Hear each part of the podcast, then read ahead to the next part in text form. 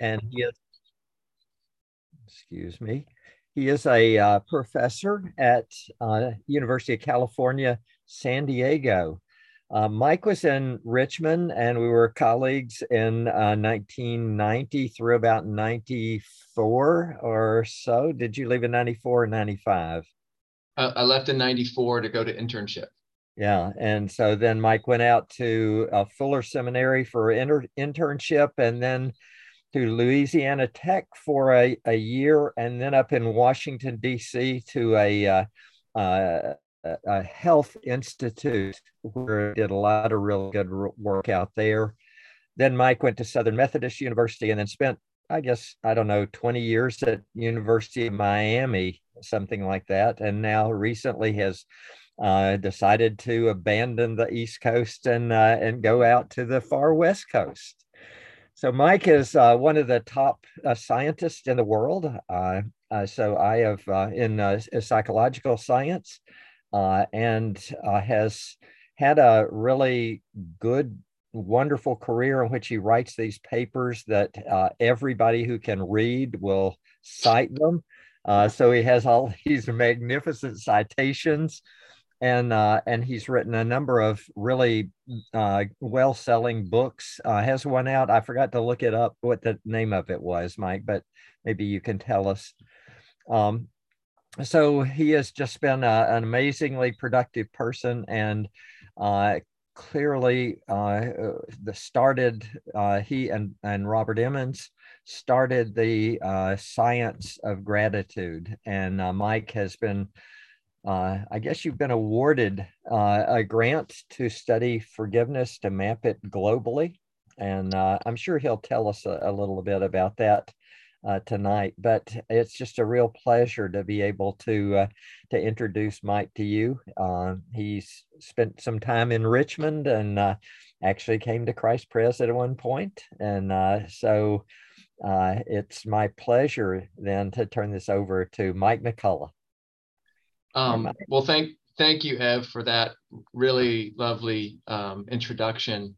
Um, Ev, as I'm sure you know from the uh, uh, you know some of the people that have rolled in in the past to speak uh, to your group, um, you you you know by now, I'm sure that he's had a tremendous impact on the field of psychology uh, both through his original work in a number of areas uh, uh, religion and counseling, marriage counseling, marriage and family, uh, pain management.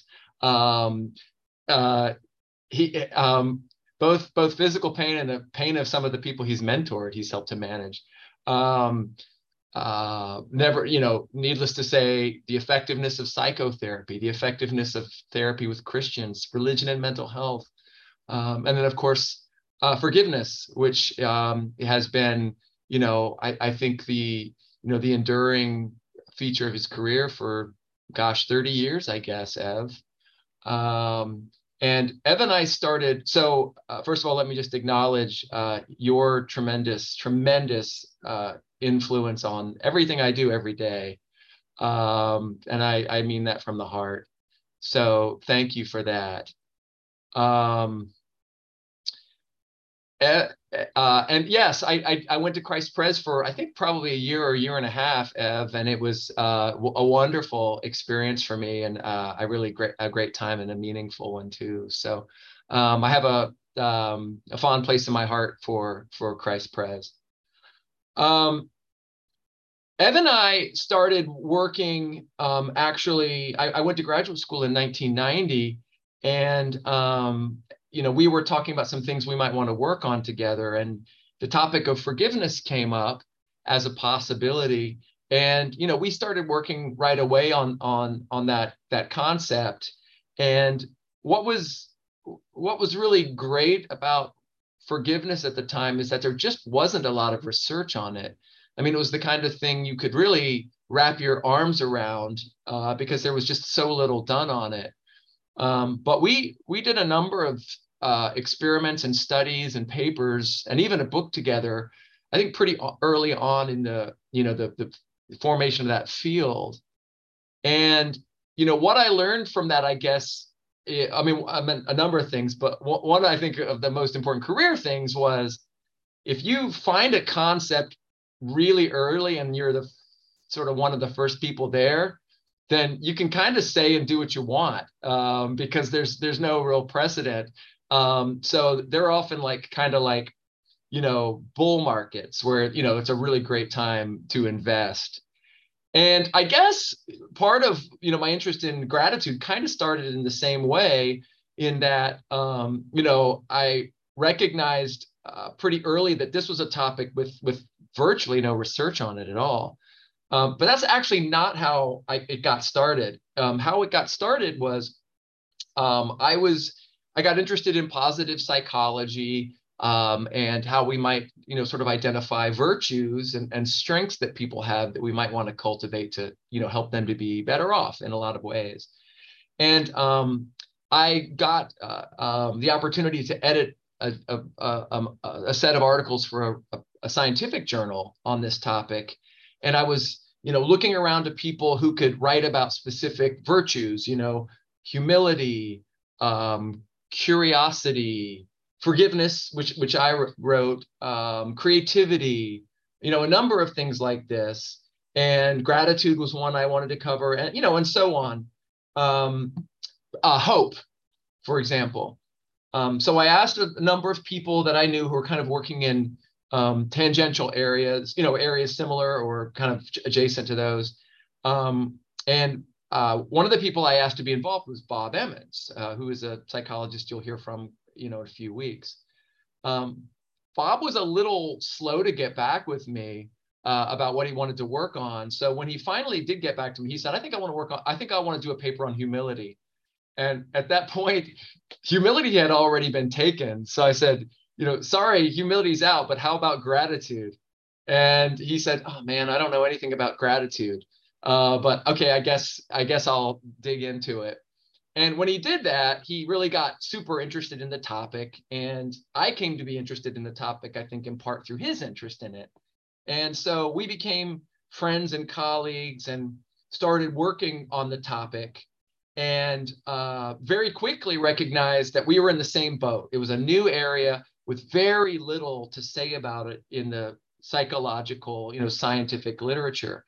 So um, we it became kind of a very quickly a playground. Um, and what I'd like to share with you today are some of the insights uh, that we not not we as in me and Bob, you know, partially Bob and I, but many many researchers now have discovered about gratitude and particularly its links to um, uh, health uh, spiritual religion, religiousness, spirituality, and well-being. So if it's okay, I'll go ahead and share my screen with you and start some slides.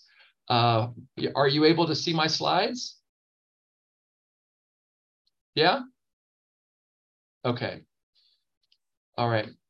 So what I want to do today is just begin by giving you kind of a, the lay of the land and the, some of the history of the study of gratitude, explain a little bit about some some of its key links to uh, individual differences in religious commitment and spirituality, but also to pro-social behavior and psychological well-being, and then to tell you about some future directions that the work is is going.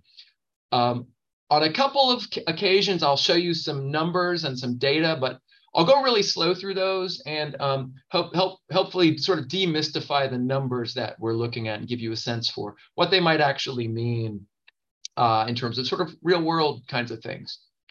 Um, gratitude is a neglected emotion in psychology and has been perennially in part because it doesn't look like any of these basic emotions.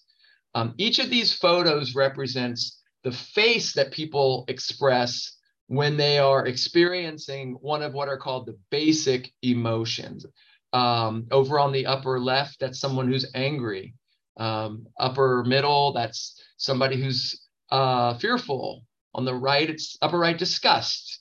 Uh, lower left, uh, surprise, happy, uh, lower middle, and then sadness or pain in the lower right. These are basic emotions and gratitude doesn't have one. I think in part that's why there wasn't a whole lot of, of work done on the topic. In fact, you have to go back. Um, uh, if, if you go back to sort of some of the original thinkers who kind of wrote about gratitude, um, they kind of gestured at it, but didn't have a whole lot to say about it really that, um, you know, would, would be, you know, sort of empirically or scientifically backed up. But you can go back two, 2,000 years and, you know, find uh, philosoph- Stoic philosophers like Cicero, you know, identifying it as not only the greatest of virtues, but the parent of the others. You know, you can go forward another 1700 years, and Adam Smith, the great economist and actually uh, psychologist, as it happens, um, described gratitude as the sentiment which most immediately and directly prompts us to reward. Uh, then you have, you know, fast forward another 200 years, and you have the sociologist uh, Georg Simmel referring to gratitude as the moral memory of mankind. There wasn't really much to say, as I alluded to earlier, on gratitude for really another 50 years. In fact, if you look for papers on gratitude prior to, let's call it two th- year 2000, you're going to find like four articles um, published, you know, peer reviewed scientific articles on gratitude. There's just nothing to hold on to before then. So when Bob and I decided to start working on this. We were not by any means the only per- people thinking about working on it, but at the time there was really no published research.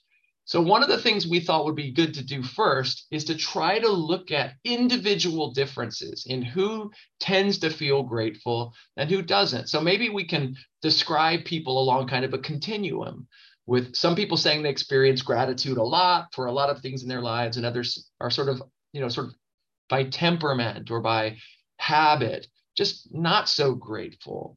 So we did what a lot of psychologists do, which was we developed a questionnaire to try to measure gratitude.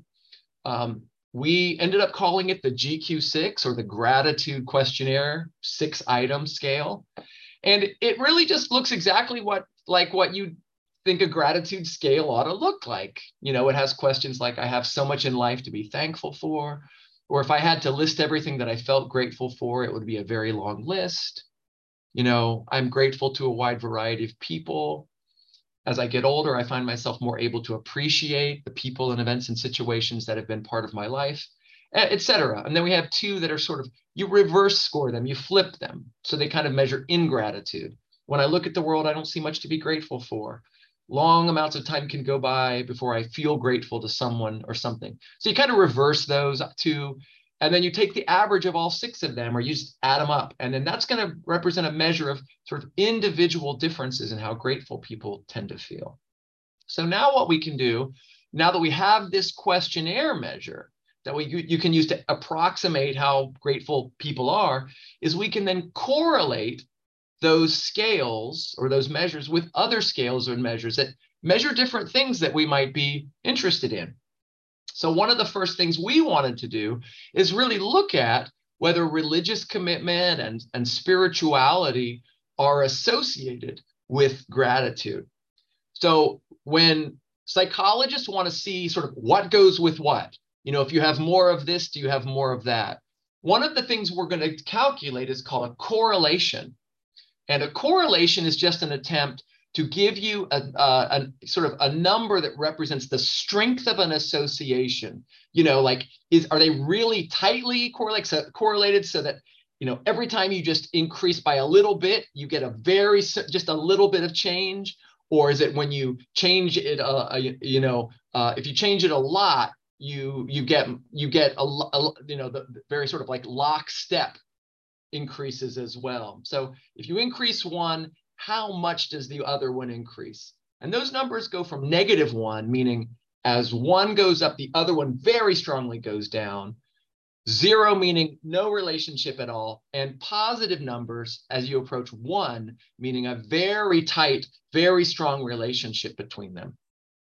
So we first wanted to correlate uh, these measures of gratitude with, excuse me, uh, with some measures of spirituality and religious commitment. So these are correlation, these numbers are correlation coefficients.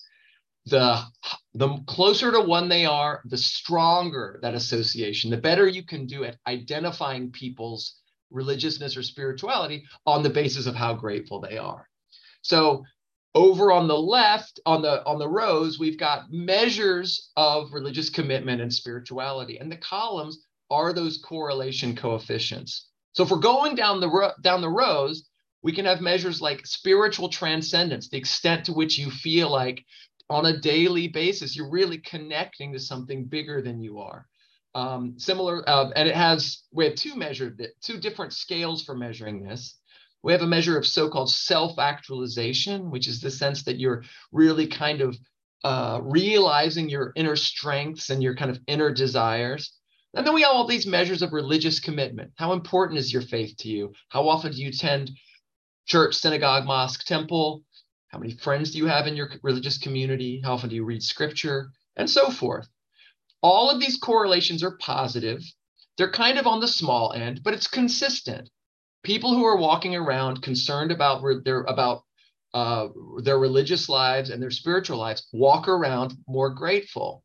So religiosity, uh, religiousness in general, and also kind of a spiritual orientation to life, are indicators that you're probably walking around more grateful as well. Lots and lots of studies now have really confirmed these associations. I'm going to swing back around to say a little bit more about the spiritual, specifically spiritual and kind of religious dimension of gratitude. But before we get there, um, I want to talk a little bit about two other important things that sort of we've we and many other people have found gratitude to be associated with. The first is pro-social behavior, helping others, um, caring for others, charitable giving, and so forth um, we began with a theory that part of what the emotion of gratitude is designed to do is um, alert you to kind, generous people in your lives and to motivate you also to be kind and generous to others. So we describe gratitude as having three moral functions. The hmm. first is that it serves as a moral barometer. It helps you to revalue individuals who have proven that they are able to provide valuable help to you at a cost to themselves. So, who's out there in the world that seems to value me, wants to pour benefits into me, and even willing to pay cost to do so? When gratitude goes up, it's because it's measuring, uh, like a thermometer, how, you know, whether you have these kinds of people in your lives. It also serves as what we're calling a moral reinforcer. The mere act of saying thanks to someone or reciprocating or letting them know that you appreciate their kindness also promotes them to continue to behave that way. So, in the same way that we can give rewards to people to get more of a behavior that we want, we can use our gratitude and it ends up being something that strengthens bonds. Just the expression of gratitude itself encourages givers to be more giving. And then it serves as a what we're calling a moral motive. When we're feeling gratitude, it doesn't simply alert us to kind people or uh, allow us to kind of stay in relationships, but it also promotes pro social behavior in and of itself. One of the ways we wanted to test this moral barometer, or rather, this moral moral emotion theory, is by correlating our measures of gratitude with other measures that are associated with pro-sociality. Are grateful people more pro-social, if you like? We have a measure, our good old gratitude measure, the GQ. And we also have on that second column, it says peer. Those are other people's ratings of how grateful I am. So I could have two or three friends rate me, you know, how grateful a person is Mike McCullough. So I'm going to have ratings of my own, uh, how grateful I think I am, and also how grateful people around me think I am. And then on the rows, we've got different kinds of measures of pro-social emotion or behavior. The first is empathic concern. That's the extent to which you feel pity, sympathy for others who are having problems, you know, who have who are not doing so well in their lives. Um, the second is perspective taking, the ability to try to feel what others feel. Next, we have measures of how often did you get, engage in pro-social behaviors in the past month? giving, helping someone, doing favors. And then peer ratings of those same kind of traits. Um, I could ask those three peers Does Mike go out of his way to do favors for others? Does he volunteer to help others? Does he tend to be generous? Does he expect other people to do him favors? Is he helpful and unselfish with others? And again, you can see all along these two row, columns that in general, people who see themselves as grateful and who are seen by others as grateful tend to be tend to report they themselves are more grateful and are seen by others excuse me see themselves as more pro-social and are also seen by others as being more pro-social. And some of these correlations are actually pretty strong. We would say you know a correlation of you know for example 0.5 you know um, people who are seen as grateful are also seen as people who tend to be generous with their time and resources or who tend to be helpful and unselfish with others. Right those are those are correlations that really in social science cause us to stand up and say wow there's really something meaningful going on here that we need to take notice of. It's almost if you like a, a strong enough relationship that you could see it with the naked eye. If you interact with someone really grateful you do reasonably well to make the prediction that this is somebody you want to spend time with because they tend to be generous. Lots of research now on the pro-social nature of gratitude. And I thought I would just kind of give a listing of some of the features that um, of, of social interaction with, you know, between two people that seem to make us grateful and sort of that moral barometer concept what causes gratitude features of relationships. And then it's sort of moral motive function. What does it cause us to do? And i'll just kind of i just want to sort of give you a stylized description of some of this. Gratitude is higher when someone gives you a valuable benefit does a particularly useful or valuable favor for you. Um, it's also value relative to the benefits others can provide. So if I'm able to give you a benefit that no one else can give you that you need, that's going to make me especially grateful to you. Number three, costly benefits.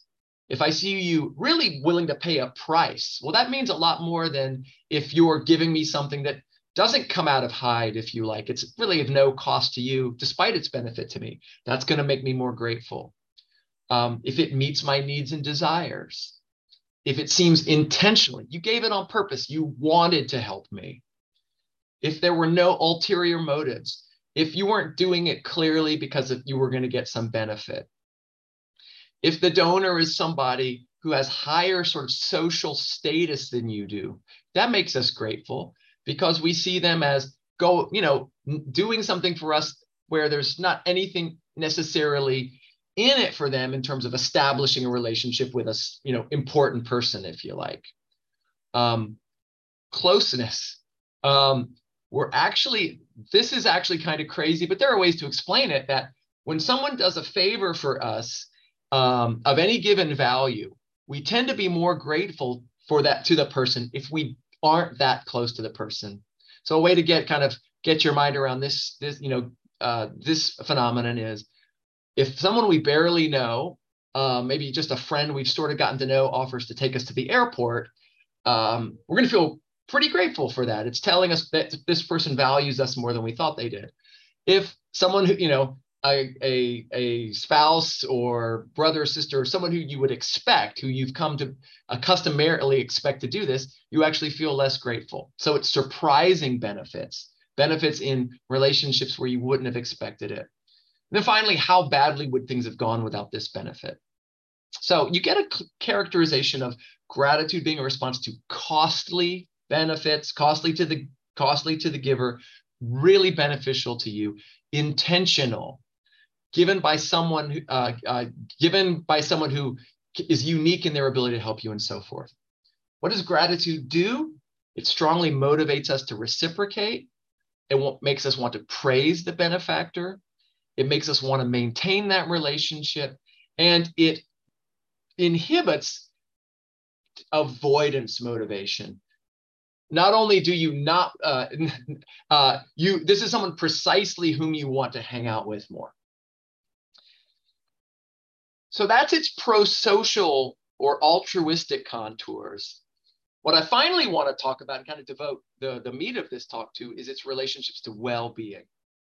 Um, the famous psychologist Abraham Maslow uh, wrote that it's vital actually that people count their blessings uh, to appreciate what they possess without having to undergo its actual loss.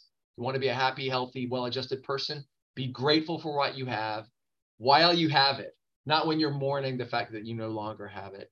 Um, the uh, writer, um, uh, journalist G.K. Chesterton, Christian devotionalist, described gratitude as uh, um, something that pro- produced for him the most purely joyful moments that have been known to man. Beautiful sentiments.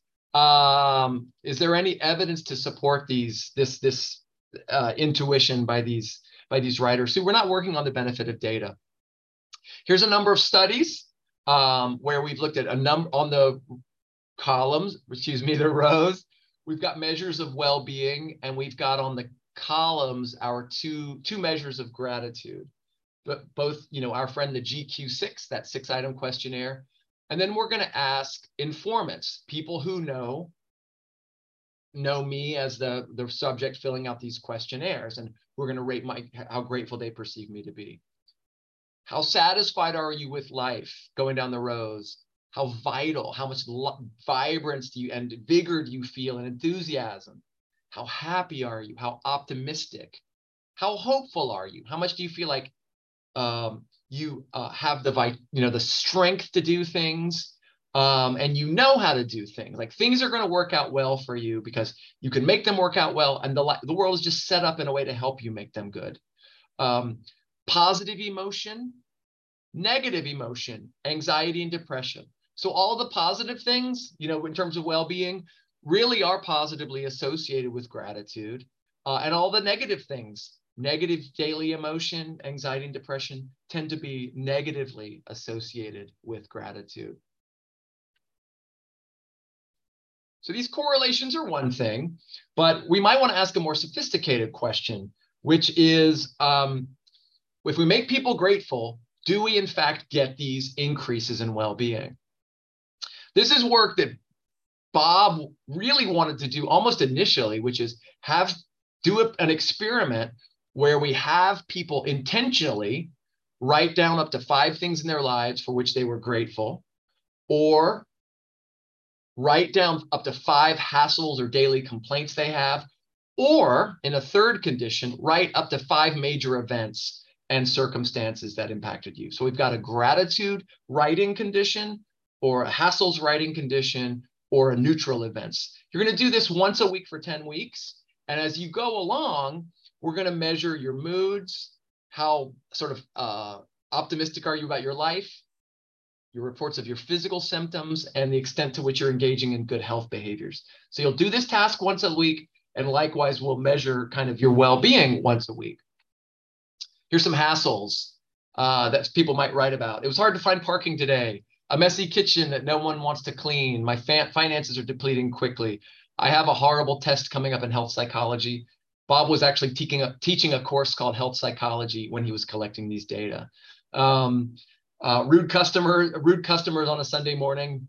Um, maybe people after church who uh, weren't taking in the message too well. Stupid people driving, uh, doing a favor for a friend who didn't appreciate it. The weather, I love this one. The weather's warming up.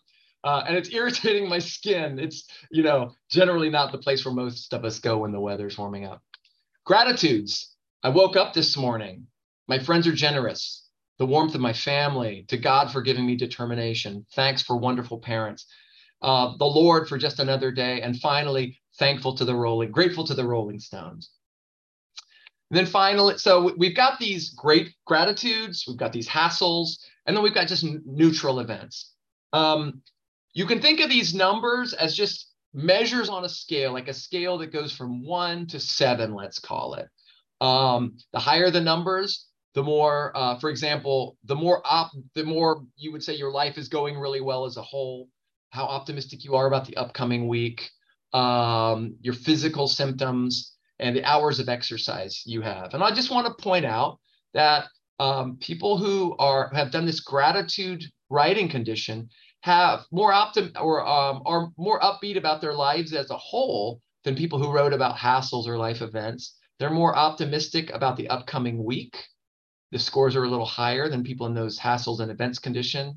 They report fewer negative physical symptoms and they are getting more exercise.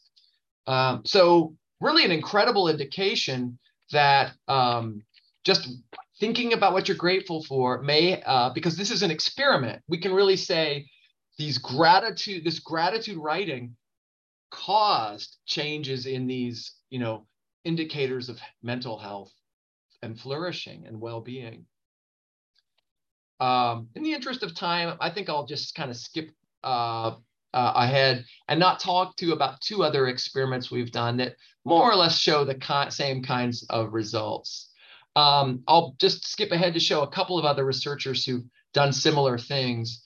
Um, this is work by uh, a researcher of psychologist named Philip Watkins, who started working on gratitude right at the same time Bob and I did. And he had people either write in the laboratory a, an essay that was just write about what you want, or think about gratitude, or write a gratitude essay, or write a letter of gratitude to someone who's done something nice for you in the past. So, right now in the laboratory, do one of these four things. Um, what we're looking at, those bars represent the scores for each of those conditions. So on the far left, we've got scores for the control group.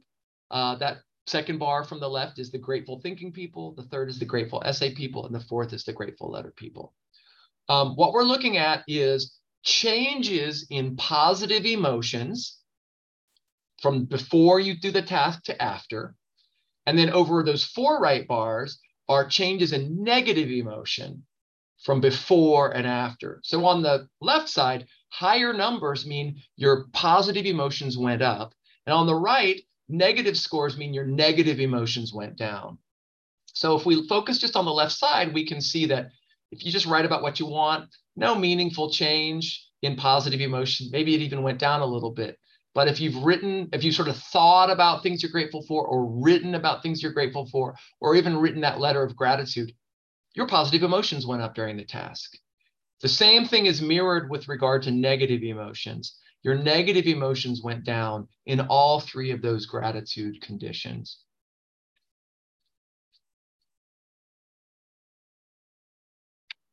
This is a study where actually we looked, uh, researchers looked not only at happiness, but they looked at depression, clinical depression. And here it was a really interesting gratitude intervention because this was a researcher named Martin, Martin Seligman um, who had people either complete a task where um, they were just writing about um, um, something they wanted to do with their lives, uh, just sort of a neutral thing, or they went out and visited somebody that they wanted to express their gratitude to. And we're measuring both their happiness on a daily basis or their depressive symptoms on a daily basis. The white bars represent scores on a happiness scale for people who completed this, what we call a placebo control. This is that task that wasn't expected to, to do anything special for your happiness or your depression. And the black bars represent the scores for people who did this gratitude visit. They actually went to someone's house that they wanted to let know how grateful they were for something they did for them. That first column that says pretest, those are the scores before you did the task. And that thing that the next column that says post-test, those are scores right after you've done the task, either the placebo control or the gratitude visit. Higher bars for the uh, when the bar the black bars are higher than the white bars, it means the gratitude visit did more than the um, placebo control condition did. So here uh, one right after the the visit, people's happiness who did the gratitude visit were much higher than those who did the placebo control task. And this effect, this difference, which we can attribute to the gratitude task, persisted for one week after the visit, to one month after the visit, to even three months after the visit. People are still getting benefits in terms of happiness from that gratitude visit months afterward. By six months, it sort of disappeared. What about depressive symptoms? Here's right after the intervention, actually a very large effect with people who did the gratitude visit feeling much less depressed, you know, having much less sort of negative emotion. And that's an effect that persists for one week, for one month, and then by three months, it sort of dissolves. But this is really powerful data that there's something special about really uh, not just thinking about great grateful thoughts or writing about them, but actually uh, acting on them. That seems to be a really powerful thing we can be doing uh, for health and well-being. Fast forward to 10 or 15 years after the field gets started, and we see a couple of people attempt, a couple of researchers attempt to summarize all of the research to say, if we take it all in, what could we really conclude about gratitude and its effects on health and well-being? In 2016, um, Don Davis, who was one of Ev's students, and I think, uh, Ev, were you involved in this meta-analytic review in 2016? Yeah. Okay. Uh, I was. And All right. Donnie went to Christ Prayers also. So oh, that's right. Donnie. That's right. Yeah. So Donnie and Ev and their team tried to summarize all of that work that was done on these experiments. And they found that there was a medium-sized positive effect across the sort of an average of all these experiments that had been done. Um, it promotes well-being in comparison to nothing, you know, no treatment at all, like a placebo treatment. And even compared to treatments, you know, or interventions, sort of these small scale interventions you can do for yourself. Um, you don't need a therapist or something like that. It even had a fall, small effect relative to them. In 2021, uh, some researchers, uh, someone named Craig and someone else named something, um, found similar sized effects, uh, found smaller effects, but still what looked like real effects on symptoms of depression and anxiety. Um, but in the middle there, there was a researcher named um, Leah Dickens, who took another kind of closer look at all these studies and some of the others, and she did something very clever, which was to break down the uh, comparison conditions. So we've got our gratitude things you might do, right? Write about when you were grateful. Uh, think about when you were grateful. Go vi- write a letter to someone. Go visit someone. But we can compare. So we say that boosts grat- that boosts well-being. The question you should ask is compare compared to what? What are your what are you when you say it boosts boosts relative to what? And so what she did very cleverly is she said, well, what we should compare a gratitude intervention to something negative you could do, like write about your complaints, right? Write about how your life isn't going well, um, which we would say is a negative comparison, or a neutral comparison, which was something like just write about, you know, what you're going to do today, write about stuff in your closet, or a positive comparison, um, which is, you know, um, a task to make you more hopeful or a task to make you more, you know, um, um, uh, humble or think about what you know your family means to you something that would be should be a positive effect on well-being. And then she looks at individual measures uh, that could be measures of well-being like how stressed you are how depressed you say you are in fact how grateful you feel how satisfied you are with your life and so forth. Let's just look at these black bars these represent the comparisons of gratitude interventions to those negative things like write about things you're grateful for versus write about things that are going lousy in your life. And you can see that those gratitude interventions relative to writing about the lousy things have big effects. So these are kind of like the difference in the effectiveness of the gratitude ones relative to those cruddy one, uh, interventions. Big effects compared to those negative things for, for stress, depression, more gratitude in your you know sort of daily life better life satisfaction, more positive emotion, less negative emotion. But look what happens to these effects when we compare them to sort of neutral things like write about what's in your closet or write about what you're going to do yet, what you did yesterday. The effects are much smaller. And then finally, we can compare to positive interventions. And here's where we as researchers get a little humbled because when we compare to po- other positive treatments, for the most part, the gratitude interventions work about as well as those others. So, is this good news or bad news for gratitude interventions? I view this as good news because it says here's a way that we can do something in general that uh, is going to be different from sort of focusing on stressors or focusing on you know thinking about complaints that's something a lot of approaches to counseling and psychotherapy says you should do is sort of identify problems and so you can think about them and treat them. It's better than that. To some extent to a much lesser extent it's better than writing about what's in your closet. And it's equal to a lot of other positive things you might be doing. Thinking positively planning being hopeful and um, uh, and so forth. So uh, kind of a, a, a kind of a, a, an approach that gives us some, you know, gives us a reason to really be modest in what we say about the power of these gratitude interventions. It's it's absolutely worth doing, but there may be some other very good things you could be doing of a positive nature that could also boost well-being and life satisfaction.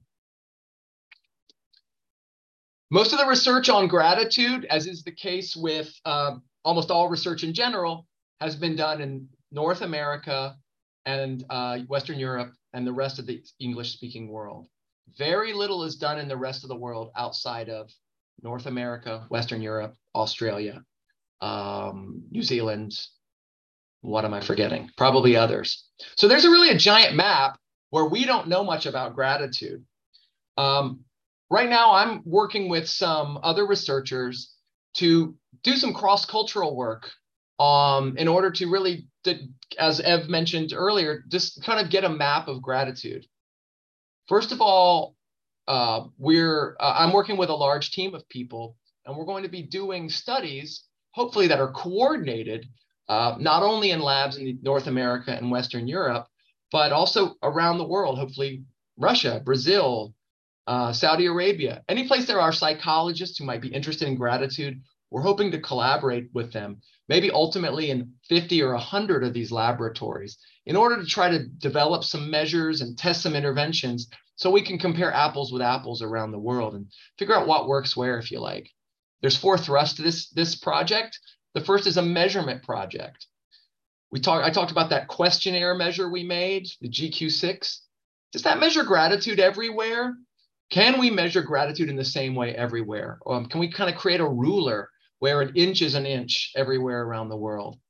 Um, we also want to see if we can make measures of gratitude to God um, that work across societies. Um, a cultural psychologist um, named Shigehiro Oishi is working on, on a, uh, a strand of this intervent this project called the intervention component and he's going to be doing one of these count your blessings interventions um, in, as many labs around the world as possible to figure out where and uh, where and to what extent it boosts subjective well-being um, relative to some of these other comparison conditions I, I just got done talking about. Um, so he's going to compare it to both active and passive control conditions. We're going to be assembling cross-cultural databases so we can characterize societies themselves, not people, but societies in terms of um, how much gratitude do they report um, feeling? Um, to what extent is gratitude an important, important part of their religious or spiritual lives? And so on. Um, so we'll be kind of trying to get to the characterized societies themselves, their uh, political systems, their economic systems, um, their family systems and their and their spiritual systems. Finally, a colleague of ours named Sarah Aljo is going to be trying to find as many of the existing databases, the you know the, the data sets that researchers collect and then put into an Excel spreadsheet and then analyze, bring them into a common database to kind of create kind of a cons- conservatory of all these databases so future researchers can use them. By the way, if you speak Russian, uh, or if you know someone who is who is a first language speaker of Russian, Swahili, or Portuguese, I want to talk to them because we are looking to translate some of our measures, or rather to make sure they translate well in these languages. And if we can do that, we will have done uh, one of the things we want to do, which is make sure from the outset we're starting with questions and materials that can be properly and sensibly translated into the languages that probably 4 billion people on planet Earth claim to be their first language. the final thing I want to point you to is uh, a project I think you you'd really get a kick out of if you're interested in in, in research.